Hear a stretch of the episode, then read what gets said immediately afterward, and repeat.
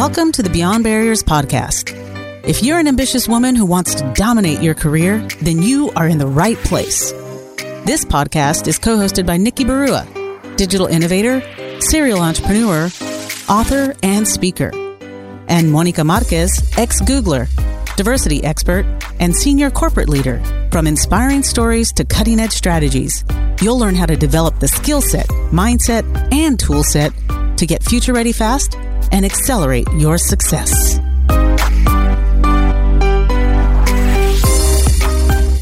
Hi, I'm Nikki Barua, your host for today's episode.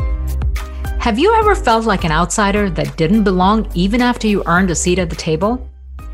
Our guest, Mylan Yan, has faced and successfully overcome this challenge over and over again in her career.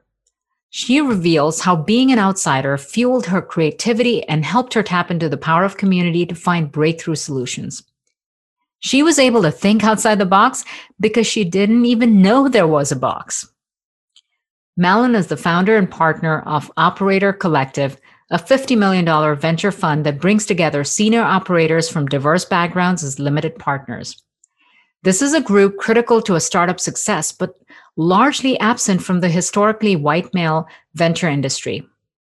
Mylan has successfully assembled a close-knit community of one hundred thirty incredibly talented operator L Ps who have built up the world's most admired companies like Zoom, Stripe, Salesforce, and Slack. And the best part is ninety percent of the L Ps are women, and more than forty percent of them are people of color.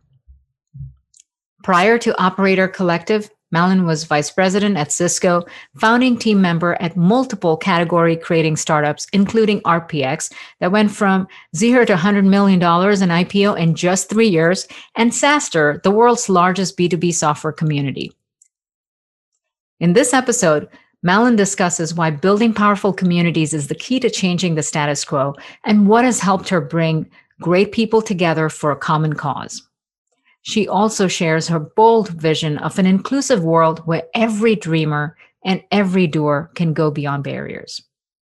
Visit I am beyond barriers dot com, where you'll find show notes and links to all the resources in this episode, including the best way to get in touch with Mylan. Hi, Mylan. Welcome. It's so great to have you. I'm thrilled to have you on the show. Thanks for joining us. Thank you so much for having me. Looking forward to it. So let's um, start off with your story. You have uh, such an incredible story and an amazing career journey. So um, walk us uh, through your journey, the highlights of, and specifically the experiences that shaped your career. It's great to be here. Thank you so much for having me. I've been looking forward to it. So I actually started my career as an intellectual property attorney, and today I'm an investor who has started her own fund. So it's a very unusual oh. journey for sure. Um, so, uh, but I can tell you a little bit about how the the pieces all come together. So when I was promoted to head of I P at Cisco, I was one of only six other, um, six women, seven women who had that position mm-hmm. at major, major, cor- major tech corporations. And so as a result of that, um, someone actually wrote a story, and it was a front page story in legal press, that I had gotten this position because there were so few of us. And so I As a result of that story, I realized, like, hey, we actually don't all know each other, and there's mm. only seven of us. So we got together, and it started to be lunches and then dinners and, and things, and ended up becoming a nonprofit that has five thousand members and twenty-two chapters around the world. Wow. Um, because there were so few of us. So, so you'll see a theme here, which is I'm a builder of communities, mm. um, and oftentimes communities that don't exist for the people who are in that community. So in this, it was women in patent law. I mean, talk mm. about niche communities. um, and it's grown It's grown to be broader than that. Now it's women in te- tech law and policy, and the intersection there. Um, and then Um, while I was there um, at Cisco as the V P of Worldwide I P, helped start a company um, from the ground up um, that mm-hmm. was a venture-backed startup that we took from zero to one hundred million in public in three years. Wow. Uh, yeah, which, but I was such an outsider to venture because I was, you know, a patent attorney in at Cisco, like the furthest thing possible from the startup yeah. world. And so I real I didn't realize how unusual it was until I started to spend more time within venture. Then the third thing, I'll circle back to that in a second. The third thing I helped um, build up on the side was was uh, an organization called Saastr, which is the world's mm-hmm. largest mm-hmm. community for events and enterprise software and learning. um, and also investing. And so as a result of this, I started to spend um, more and more time with, um, actually what happened was, is we ended up taking um, the venture-backed company private again, mm. after ten years from starting it. And and as a result, I found myself for the first time in my life with a little extra time, um, which is as I transfer, transition out of my full-time job, as many of us have had transitions in our, in our careers, which is what do I want to be doing? And what I really loved doing was spending time with startups and founders. Mm-hmm. And what I found was that a lot of startups and founders um, were seeking me out because it turns out that not that many of them had actually built up revenue from, you know, the ground up to three hundred million, which is where we were when we sold the company again to um, and took it private. And so, and a lot of them had not been in the enterprise. Mm. And the area that I invest in is all B two B and enterprise. And most B two B and enterprise com- um, companies want to eventually sell to enterprise because mm-hmm. that's where you have a lot of the larger contracts and recurring revenue. And so as I started to meet with them more and more, I realized that, hey, I actually know a lot of things from having done this before that that is that are valuable to to these founders and also to other other V Cs, because the V Cs would say, hey, can you meet with this company? And I would meet with them and I'd be like, this is great. But I very quickly realized that that I don't scale, right? You can only mm-hmm. meet with so many companies that you have. You can only advise so many companies. You can only angel invest because a lot of us don't have endless disposable income, right? To be able to, especially who are operators and not former founders, I can only invest in so many companies. But what I realized is there's an opportunity here because um, I love efficiency models and I love leveraging. Um, um, how do you how do you leverage sort of collective intelligence yeah. um, and create something that's even more powerful than if one person was doing it? So what I thought was, hey. Um, What I know is that the venture world, because again, I always felt like an outsider because even though I was in a venture-backed startup that was very successful, it was it was in a niche area and didn't approach it from, you know, it's not like starting or mm-hmm. Twitter, right? Or in the early yeah. days of, of Airbnb, um, this was patent risk management and insurance. Which is incredibly profitable. That's incredibly sexy. yeah, yeah, I think it's sexy, but but you know, it's not like, hey, you started that patent risk reduction and insurance company, right? And so, um, and so, but what I realized was that uh, as I, because I, so I was uh, it's still an outsider, even though I was had been part of these successful companies. I was like, you know, the venture world revolves around V Cs and it revolves around startups mm. and um, and founders in particular. And and I most identified as an enterprise operator mm. and who had built and scaled up companies. And so I thought, hey, um, they all actually want to know people like me, yes. but they don't know people like me because people like me don't hang out, you know, at the happy hours or the Cloud one hundred events, because a lot of us are, um, Um, and because you also tend to know a lot of people like you, mm-hmm. a lot of the enterprise operators I knew are women and people of color. And a lot of them have kids at home, and women are conditioned to be perfect at everything that we do. And so we give one hundred fifty percent to our day job. We give one hundred fifty percent to our family and friends. And, and, and, and if there's any time left over, like maybe you try to get a little bit of exercise, but like the last thing you want to do is like go to a five o'clock happy hour, right? Even when there were happy hours in the world. Yeah. And so as a result, because I always look at the, the, the cause behind things, mm-hmm. because that's how you how you fundamentally sh- shift things is by looking at the cause mm-hmm. as opposed to dealing with the symptoms. And so when I looked at that, I said, you know what? The V Cs and the founders actually want access to people with backgrounds like me, mm-hmm. but they don't know us because our networks don't naturally intersect, and and forcing matching doesn't work, just like forced diversity doesn't work. So I thought, hey, there's a way that we can fundamentally rebuild and create a venture fund from the ground up that brings efficiently those operators into the venture ecosystem in a way that's accessible and efficient for the founders to be able to access, meaning we would invest in them, and then also for the V Cs to bring us in to, to co-invest. And so That is, um, that is, and we can dig into that in a little bit of a detail in, in, in a moment, but, but that's fundamentally why I ended up taking all those different experiences and say, hey, why do I, you know, why do I have a venture fund today? I had no burning desire to be a V C. I, I actually think that building companies is more interesting in terms overall mm-hmm. structure. And, and I still today have no desire to run a venture fund that's run like a traditional venture um, the way that we run this venture fund is the way you would run a company, mm. um, which is it's based on teamwork. It's based on collaboration. Your typical venture fund, actually, your own partners you're in competition with. Yes. Um, for deals, for markups. Um, nothing sounds worse to me. And I was like, there's no way I'm going to start something where I'm going to put myself in that situation because one, I don't think it optimizes for success or performance. And two, like how horrible is that? Like, yeah. It doesn't sound like any fun at all.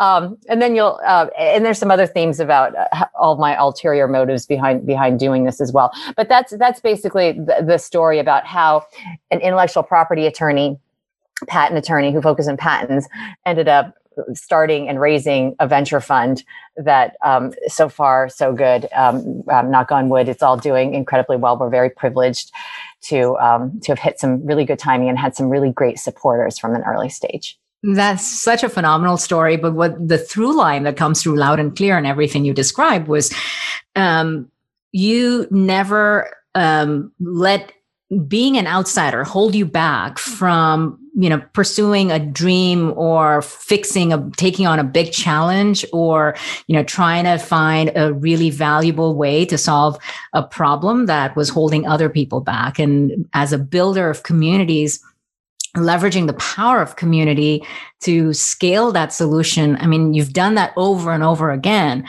but, you know, I want to go back to Um, the idea of being the outsider, being the only, perhaps in certain situations, um, what gave you the courage and the confidence to not let that be um, a stumbling block? Because for so many, it becomes an identity and a defining, limiting belief that says, I'm not like the rest. I don't know if I have permission. I don't know if I can do that. And you've broken all of those rules.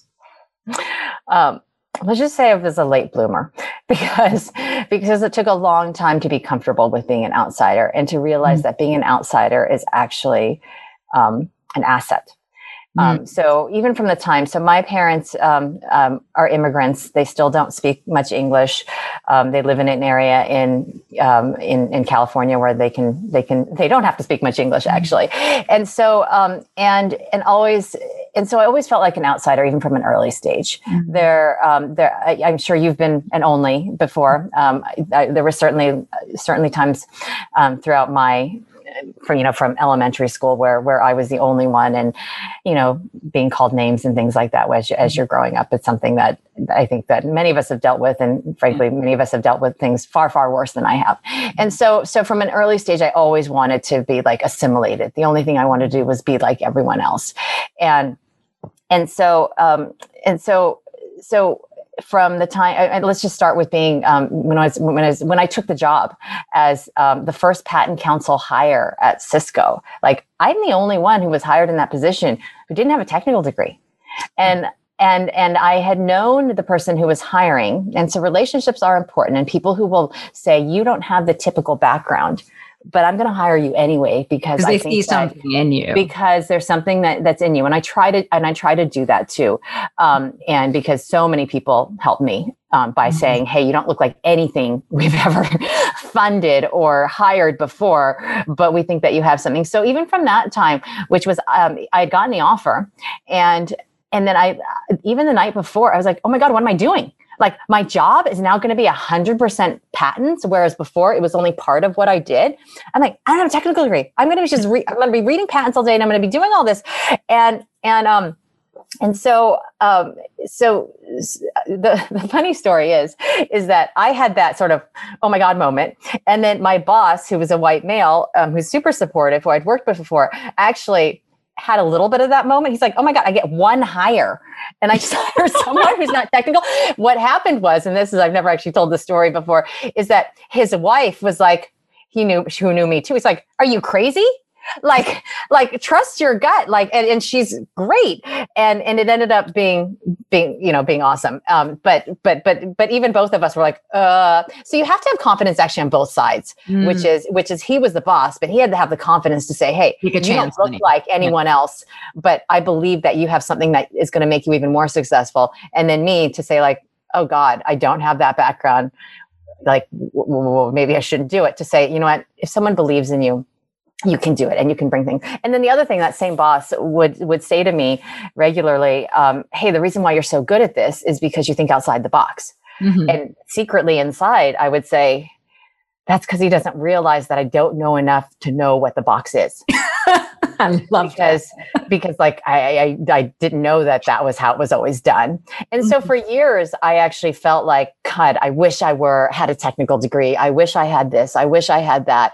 I wish I, you know, you know, had, had been part of a company that, that everyone had heard of. I wish I had done this. And then I started to realize somewhere along the way that the reason why I've been so successful um, in some of the things that I've done is precisely because I was an outsider and I didn't mm. know what the confines or the box are. So it allows you to question, like it allows you to think differently than than what the traditional, someone who has been in that area the entire their entire lives. And so it becomes a, a huge benefit and it's incredibly freeing. It just took me a long time to realize that, hey, that's great. And so I love hiring people who don't and bringing on people and interacting with people and funding people who, you know, you need to know enough about an industry so that you're not just taking everything from scratch. But it's good to actually not be someone who is so entrenched in, oh, this is the way it's done, so this is how we have to do it. And right. so it becomes a big benefit. So so um, that's, uh, that is something that took me a long time, though, to be comfortable with, because I so wanted to be, like, to have the traditional background that everyone else had.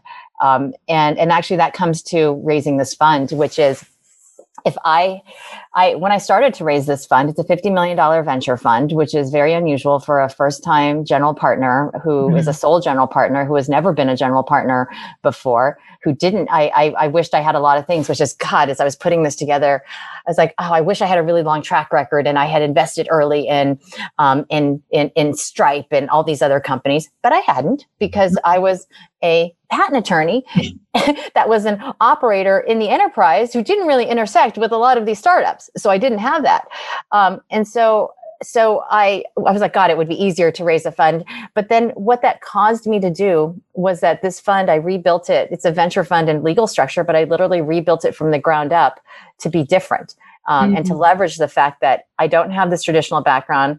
And if I actually tried to raise a fund that was just like every other fund, like, why would anyone fund me? I wouldn't fund me because why would I be better at this than, you know, your typical. Because then the comparison is about, you know, what the norm is and how exactly. You and if I tried to do it the way that the norm was, I don't have the th- the background that you typically yeah. need to make the normal model succeed.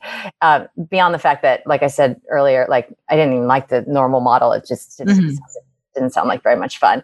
And so it's like, okay, let me rebuild this in a way that takes all of that I know and all my experiences and And let's rebuild it that way. And um, and it'll be a whole lot more fun because mm-hmm. this is how I like to function. This is how I like to work. This is how women like to work with each other, et cetera. Mm-hmm. Anyway, so. so I want to dig into that um, a little bit more because for our listeners that may not know what a typical fund is and, and what makes yours different, can you illustrate with some specific things that show what the norm looks like and, and what's different and why that's valuable? Why, you know, the way you're doing it is so important and so needed.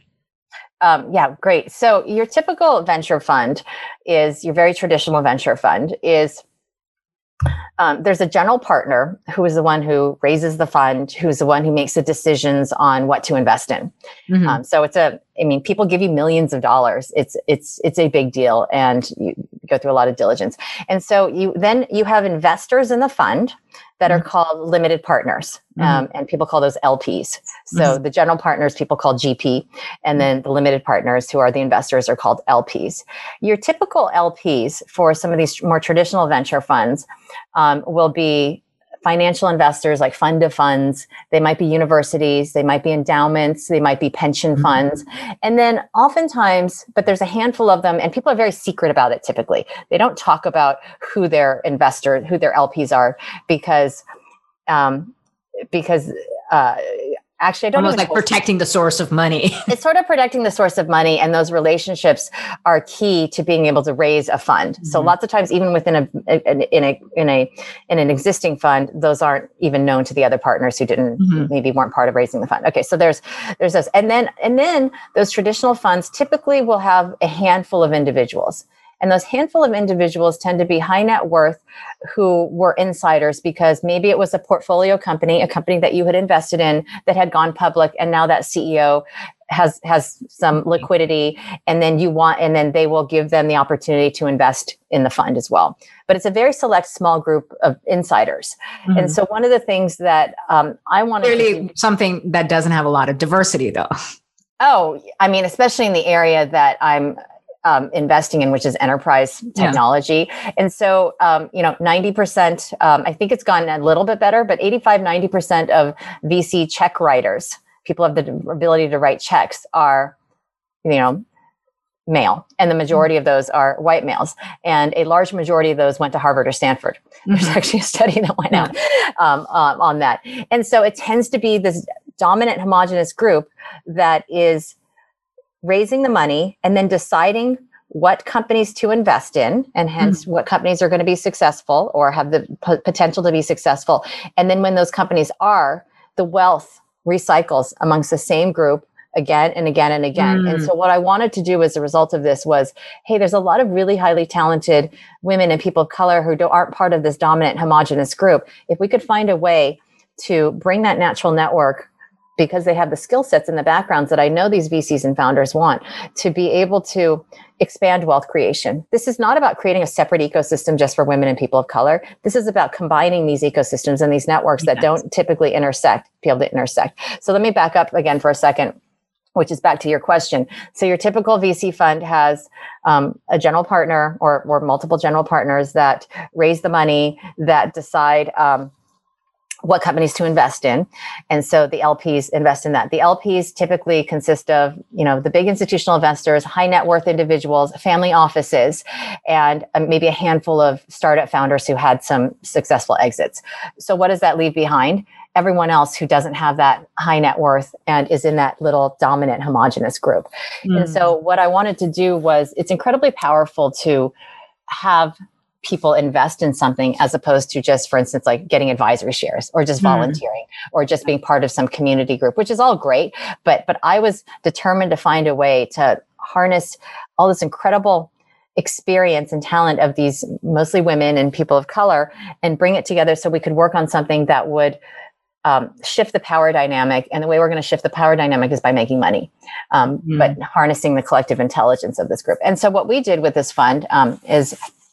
Um, and, uh, and was that we, I knew I wanted to bring in operators who had backgrounds like mine, or even better than mine, who had built and scaled up these companies, and, um, um, bring them together and make it accessible.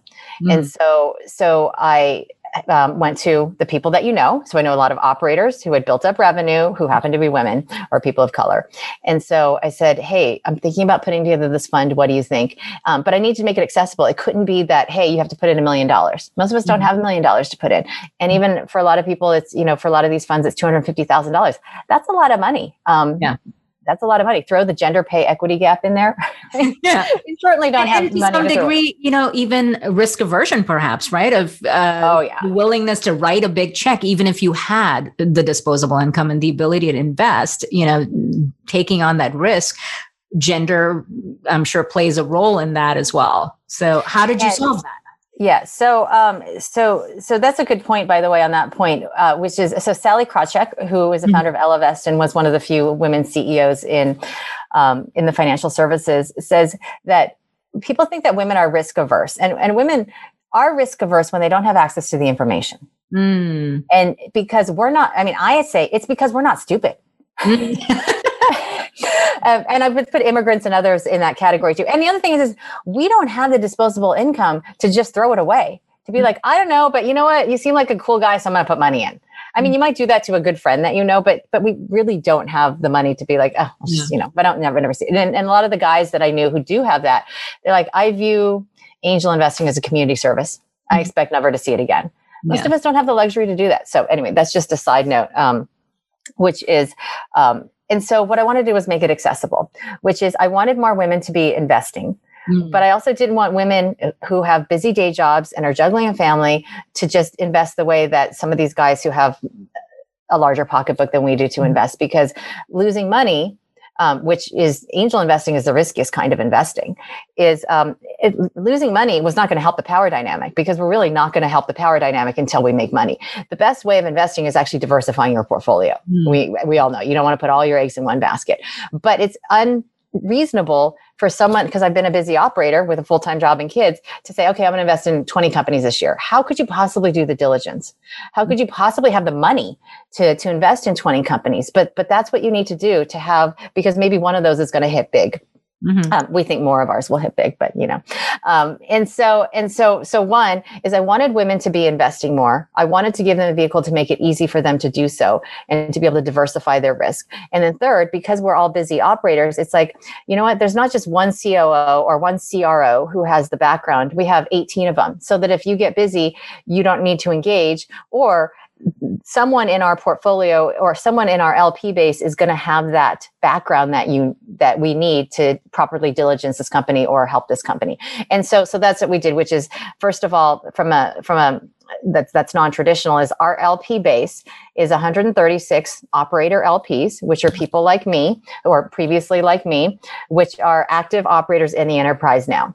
People who are building and scaling up these businesses. They include people like that have built and scaled up um, Salesforce and Google and and LinkedIn and and Stripe and Gusto and and Intercom and other companies like that. And so, and instead of saying you have to put in two hundred fifty thousand dollars or um, a million dollars, we created the sliding scale depending on how maybe underrepresented and how underpaid you might have been in the past. Mm-hmm. And so at the bottom end, um, it's ten thousand dollars. Wow. Um, and it scales all the way up to, if you're part of the dominant homogenous group, you're in the million plus number. Mm-hmm. And so it's not strictly done by gender or ethnicity. It's done based on what's the background um, mm-hmm. that you have. It does tend to be that the people at the higher end are, you know, part of the dominant homogenous group, and the ones who have had less opportunities or less access, you know, tend to be at the lower end. Um, and so, and so that's one thing that we did, which is we made this accessible.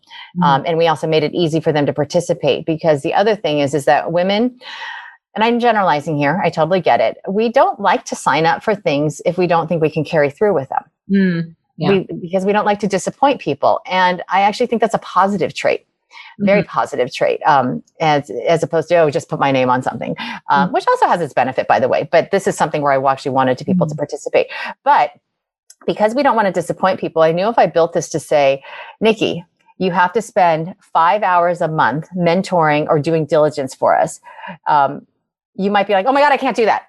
Because like, I don't have like, you know, I'm barely juggling everything. Schedule, so I can't commit now. Yeah, I can't commit. And so I can't do it. And I don't want to let you down because mm. we're friends, et cetera, et cetera. And so I was like, Nikki, there's actually no minimum time commitment. Mm.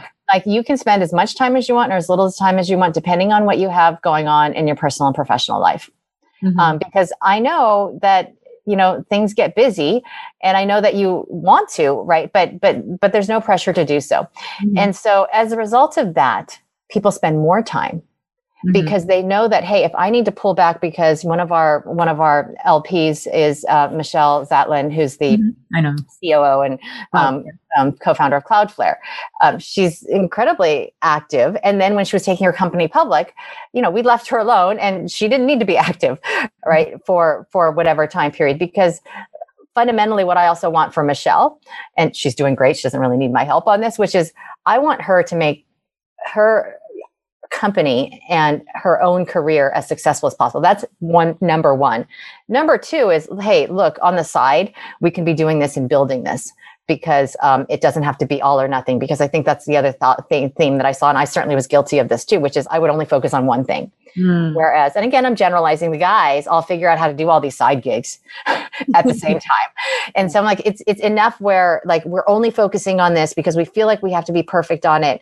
And then when we're done, we'll figure out what we want to do, right. Which is kind of what I, what I did. I'm like, you know what? I don't want everyone to have to go through you know, that process. Let's make it more efficient.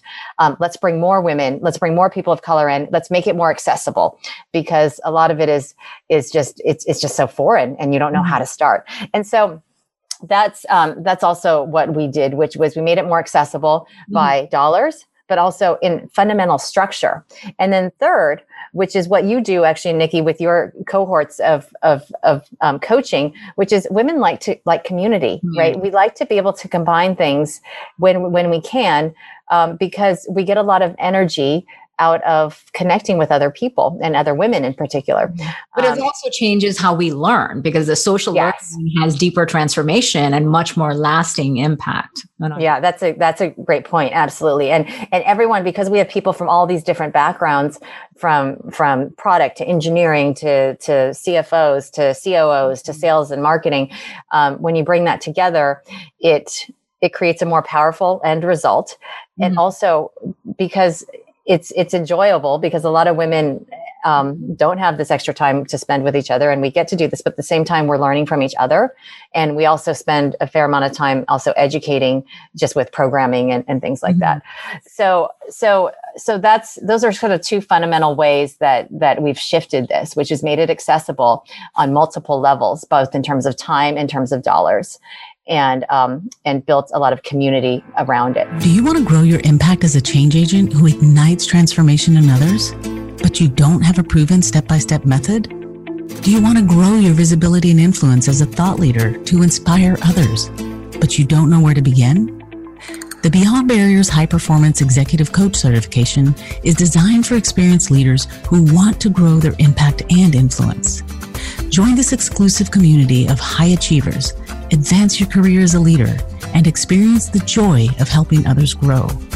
Go to I am beyond barriers dot com and register for the webinar to learn more. Well, what's what's so powerful in uh, the model you're describing is that you're really addressing sh- uh, multiple macro issues and with one seamless, cohesive solution. So one issue is, how do women gain more power, wealth, and influence, right? The advancement to have that without, it doesn't matter how great your expertise or experience is. If you lack power, wealth, and influence, your ability to create impact is fundamentally limited.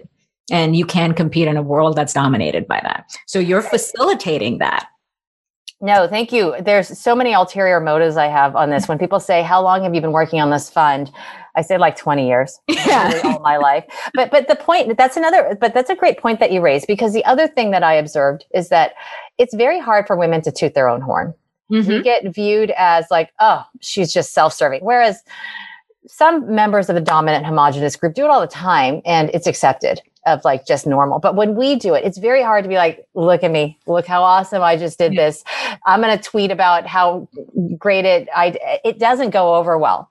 Mm-hmm. Um, and so I was like, what we're going to do is, I knew of all these biases that there are in the world. I'm like, you know what? So we're going to celebrate these women. So if you look at our website and our social media, it's like, we're saying like, look at Nikki, look at this amazing thing that she did, because it is very hard to do that on your own. But as you said, our ability to have power and influence and to get to the next, um, you know, rung on the ladder is limited when, when no one knows what we've done.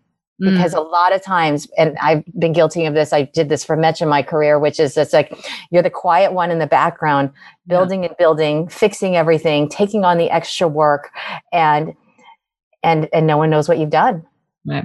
I mean, it's one of the biggest things that holds careers back, is that we get uh, stuck in these support Uh, roles that are important jobs to do, but they're not the most glamorous, not the most visible, that have those fast track to more powerful positions. And so you're being a good soldier, you're doing everything, but you're not helping drive your own career forward. So a big part of what your platform provides is that fast track to not only power and influence and powerful networks, but also wealth creation, which also is, you know, in many ways limited. The distribution of getting access to opportunities for wealth creation is not easily accessible.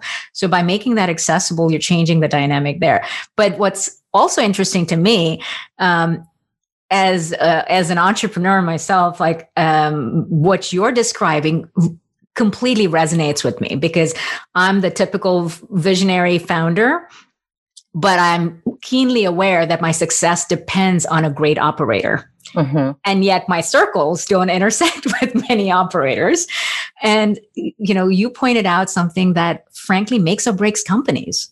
Any yeah. founder who has been through the journey knows that ultimately, if you can't solve for that, you have no real future. It doesn't matter if you have a great product, you need great operators and founders to come together. And bringing that collective together is also incredibly powerful. And the third piece is just the diversity equation that you're solving for and investing in diverse um, founders, but also bringing diversity of investors. Um, my gosh, that's a big master plan. Yeah, no, uh, you you you have um, you have recognized all the, when I mentioned earlier, all the ulterior motives I have for this fund, because I've tried to solve this problem in multiple ways, mm-hmm. including my first um, company, which was a nonprofit called Chips, I um, which was, you know, the women in patent law. I thought that because women in patent law, there were very few women who were at the top, you know, mm-hmm. who were running patent organizations, but we actually all c- controlled a lot of spend, corporate spend.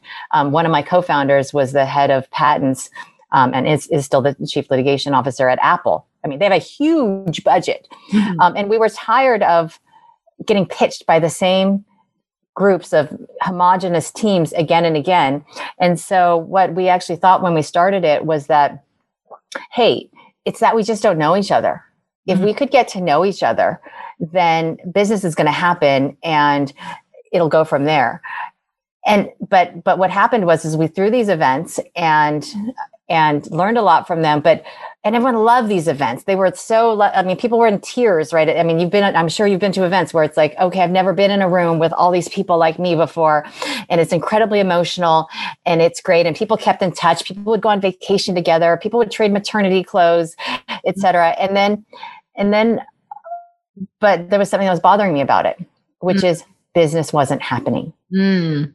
And, and it was so annoying to me because I'm like, great, it's fine. I made all these friends and I love these friends of mine, but the guys all figure out how to do deals with their buddies. It's like second nature. They, and I'm totally generalizing, I get this, but, um, which is, it's almost second nature. It's like if you're, if you're buddies with someone, you're probably going to do business with them if there's some way it intersects. And it wasn't second nature.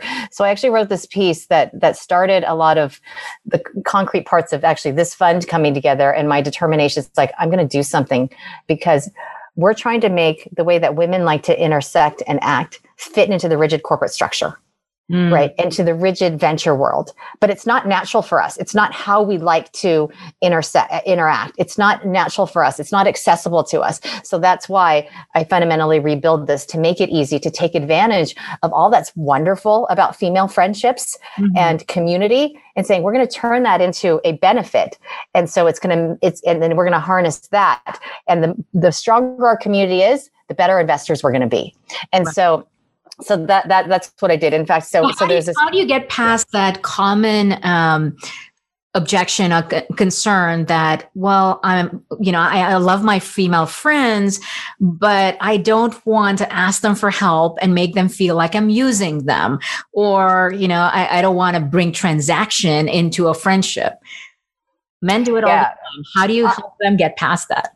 So there's this piece that I wrote in Fortune that um, was published in August twenty eighteen, and it's called Fem- uh, Women's Friendships. Um, actually, it's called... Um, They actually put, I didn't quite know what the title they were putting on. They put it on How Friendship Holds Women Back in Their Careers and What They Can Do About It. So, um, so when I first thought, I'm like, oh, everyone's going to think I'm trashing women's friendships. Um, and I was actually a little bit hesitant because I actually wrote this piece for like a year and sat on it because wow. I'm like, oh, I don't know if I want to say this because, um, but I actually heard almost no negative comment, which is like, this is the elephant in the room. Thank you for talking about this. Yes. So, so on, on the, on two ends, which is, um, I was trying to figure out why, despite like all this power with like female empowerment and friendships and stuff, why, um, you know, why there was this thing that was holding women back from turning that into business. Mm-hmm. And so what, what, so I interviewed a lot of people, and what women were telling me was when they asked for a friend for business, just like you just said, they feared it would damage their personal relationship. Mm-hmm. Um, and, and when they did ask and got a no, and, and sometimes it was a yes, but oftentimes it was a no, they took it personally too. It's like, oh my God, I knew I shouldn't have asked, right? It's like, now I've like ruined our relationship yeah. and our friendship. Yeah, they're always um, going to think badly about me yeah. for the rest of our lives. Yes. It's like, they're always going to, and, and then, and then you become gun shy about asking again, because you're like, oh my God, I, I, I finally worked up the, the, the, the, the courage to do it. And they said no, and now they're going to hate me, or they're, they're going to think that this is all I wanted. And so, Um, and and even and and sometimes people would ask, and they'd actually get no response, mm-hmm. right? And so it, it's actually um, they weren't wrong. The women who said like, "Hey, I've damaged my relationship" or whatever, because because on the other side, women who received an ask for a friend, because I also asked them like, "Have people been pitching you? What is your response?" Is it was too unexpected. Like the women didn't expect that the friends to hit them up for business because it's not second nature the way it is with men. And then when it, when they did have to say no, it, it, it did, did create this tension. And so, and some of them actually even did start doubting like, well, did you, were we friends? Like, did you do this because you wanted my business or did you want to be friends with me truly? And so, um, so the baggage is actually real on both sides. And so, And so I looked at, well, what are the reasons behind this, and and talked to men. And when one example um, they gave me was, well, what I found was that women's friendship, when you get to know women mm-hmm. and you meet someone at a conference or otherwise, you tend to go very personal very quickly. Yes. Um, which is, um, which is like, you know, we had a chance to talk a little bit this morning. It's like, we know about your marriage. We know about how you met, right? We know about kids. We know about the dogs. We know about, you know, a sick family member, all in five minutes. Yeah.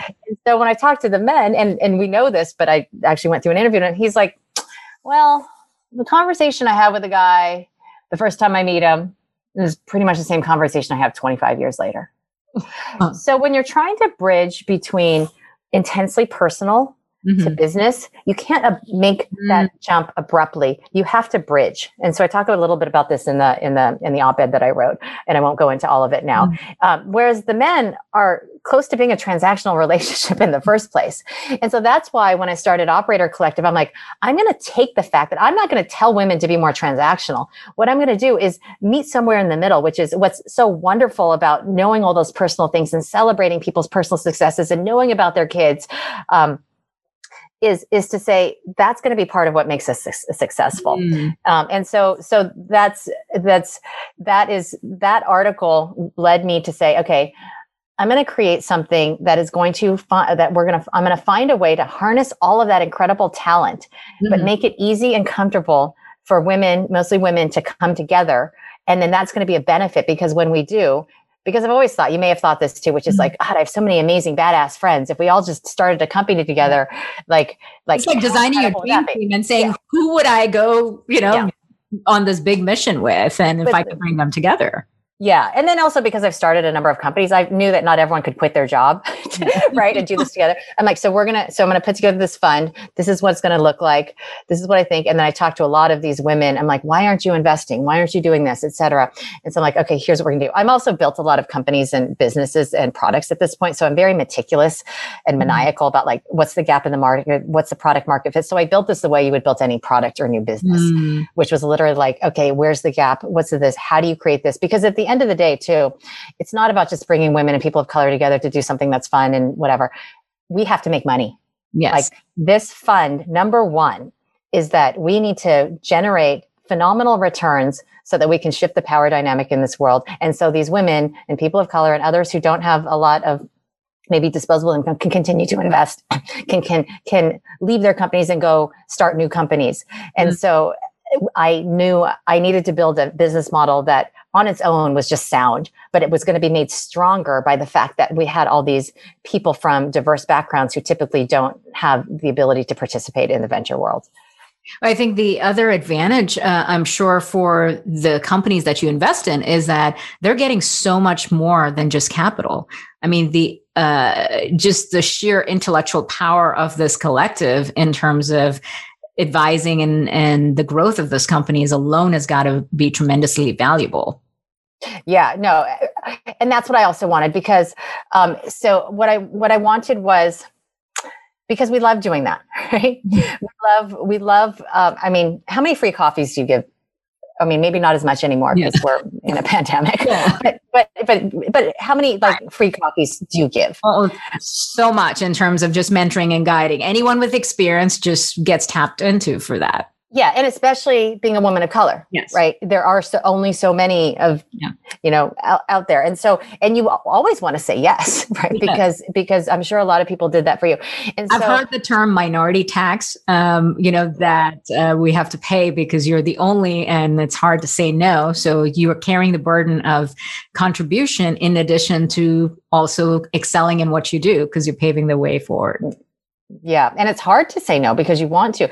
And so, but what I would, I'm saying, I'm not saying that um, you should not give any more free coffees out, but what we're going to do is turn those free coffees into making the people in this community more successful, mm. which is because the more that the women who are investors in this fund are successful, the more successful this community and this fund is. Mm. So there's no competition. It is about celebrating and helping make everyone else successful.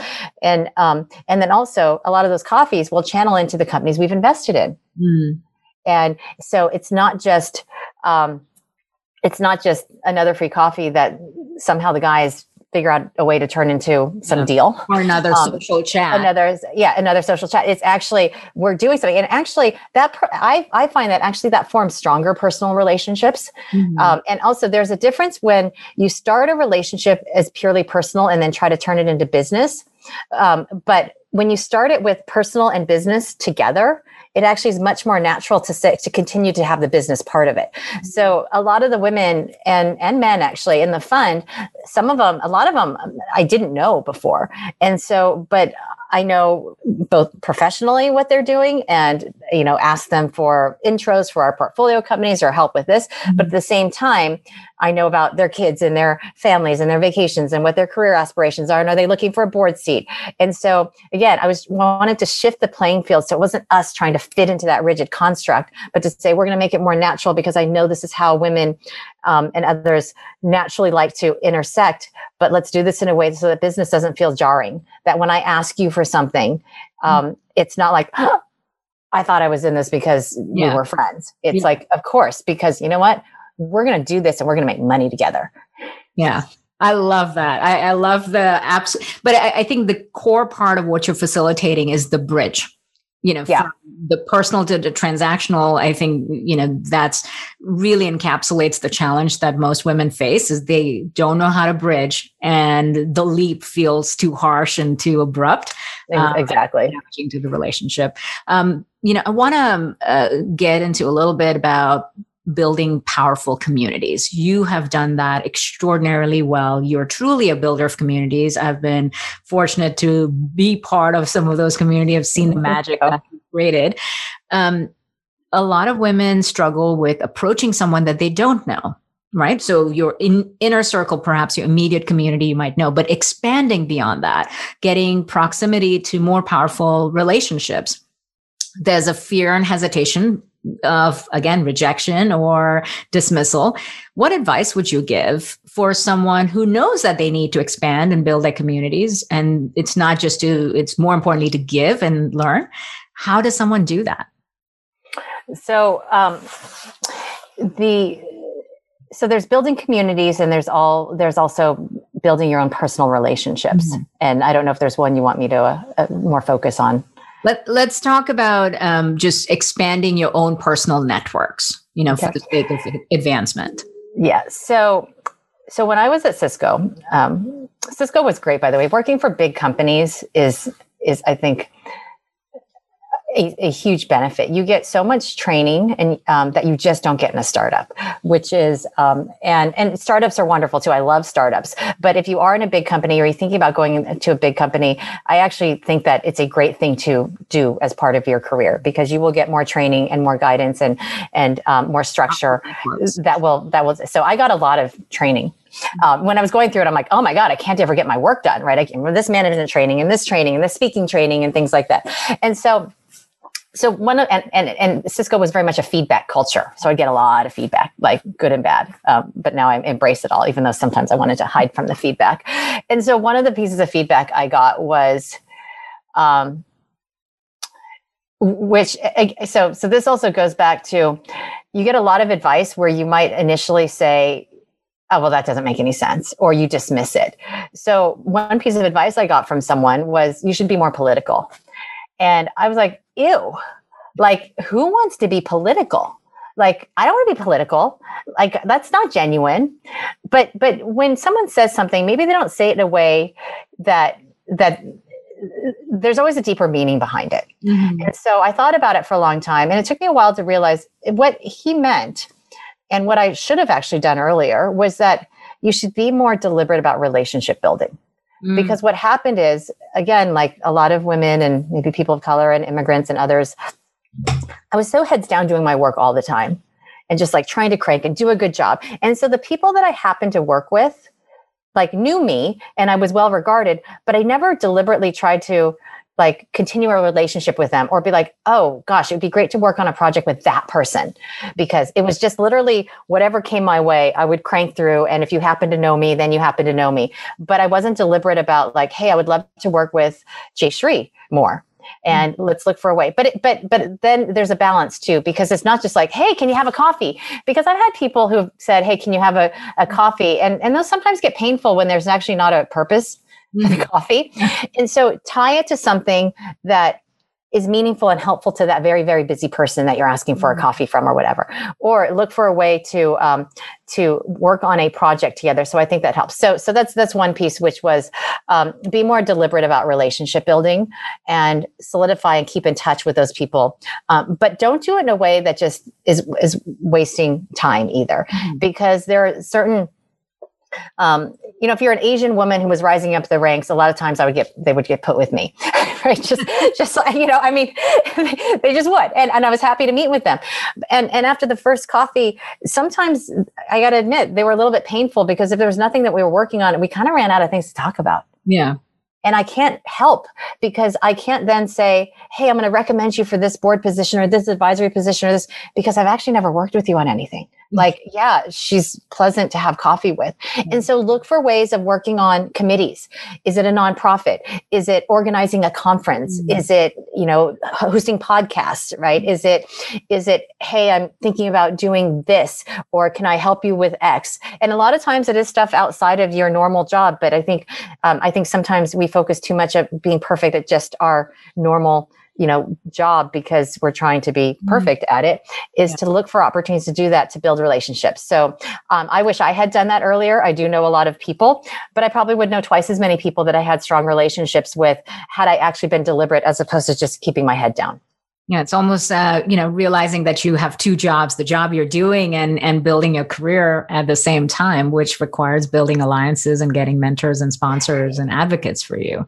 Yeah. And then the other thing is, is I always thought that networking was a bad word. Um, mm. and, and in fact, just hated the word and didn't like even using it, because I also found, thought it was like, I don't know, like schmoozy, right? Um, and so I still don't really like the word. I, I use relationship building, but I'm not against, um, against the word anymore. But, but, but that, but, but I, but when you look at it as, there's something to learn, and there's something that you can contribute to everyone that you're interacting with. Mm-hmm. So it's not just networking or mm-hmm. just uh, like meeting people or whatever. It's, it's actually, there's give and take. So very junior people who are earlier in their career, who meet with me, who have something to offer. I, I learn just as much from them. And those are the people that I end up building relationships with, or, hey, I've got this project. Do you want to do it? Because also out of sight, out of mind, you know, mm-hmm. they're, they're busy. So I would say that, um, Um, just also when you're doing that, it's not just networking for the sake of networking. Is you're learning something, um, and there may be something that you can mutually contribute to each other. And that's valuable on both sides. Absolutely. Uh, and, and that's what builds for more lasting relationships as well.